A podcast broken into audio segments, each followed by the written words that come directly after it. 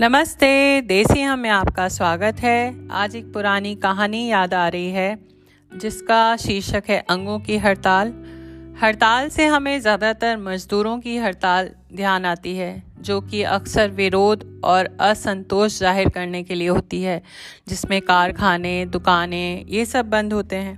पर अंगों की हड़ताल के बारे में मैंने अपनी बिटिया की एक किताब हुआ करती थी, हिंदी, उसमें पढ़ा था।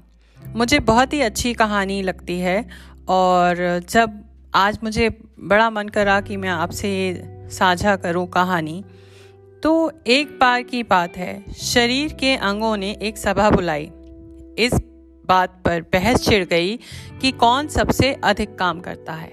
सबसे पहले आँख ने पलक झपकाते हुए कहा, मैं सारा दिन मेहनत करती हूँ। अगर मैं ना रहूँ तो शरीर कुछ भी नहीं कर सकता। कान ने कहा, मैं सबसे अधिक काम करता हूँ। मैं सभी की बातें सुनता हूँ। बिना सुने तो शरीर का कोई काम कर ही नहीं सकता। नाक ने कहा, मैं अपने बारे में क्या बताऊँ? सांस लेने का कार्य तो मैं ही करती हूँ। मेरे काम से ही शरीर जीवित रहता है। हाथ बोल पड़ा, सारा काम तो मैं ही करता हूँ। अगर मैं ना रहूँ तो खाना कौन लाएगा? मेरे बिना शरीर का कोई काम नहीं कर सकता। पैर भी पीछे क्यों रहते? उन्होंने कहा, शरीर का भार तो हम ही सहन करते हैं। हमारे कारण ही तो शरीर खड़ा रहता है।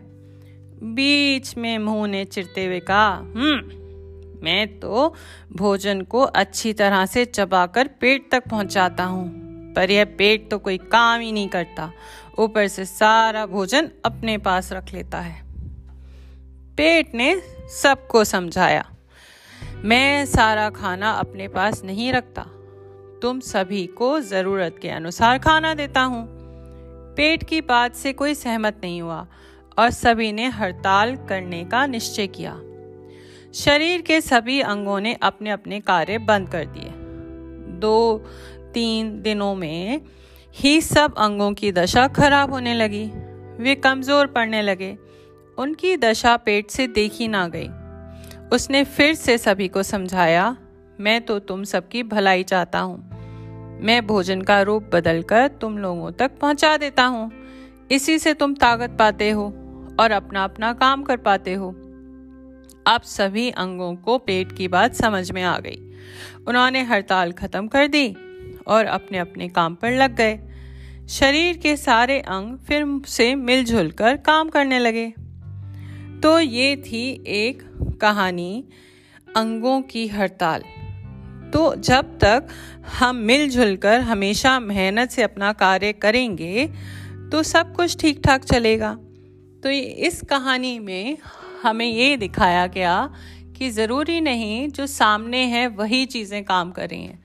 जो एक पेट था, जो कि अंदर था, जो किसी को नहीं दिख रहा था, उसके रुक जाने से सारे कार्य रुक गए।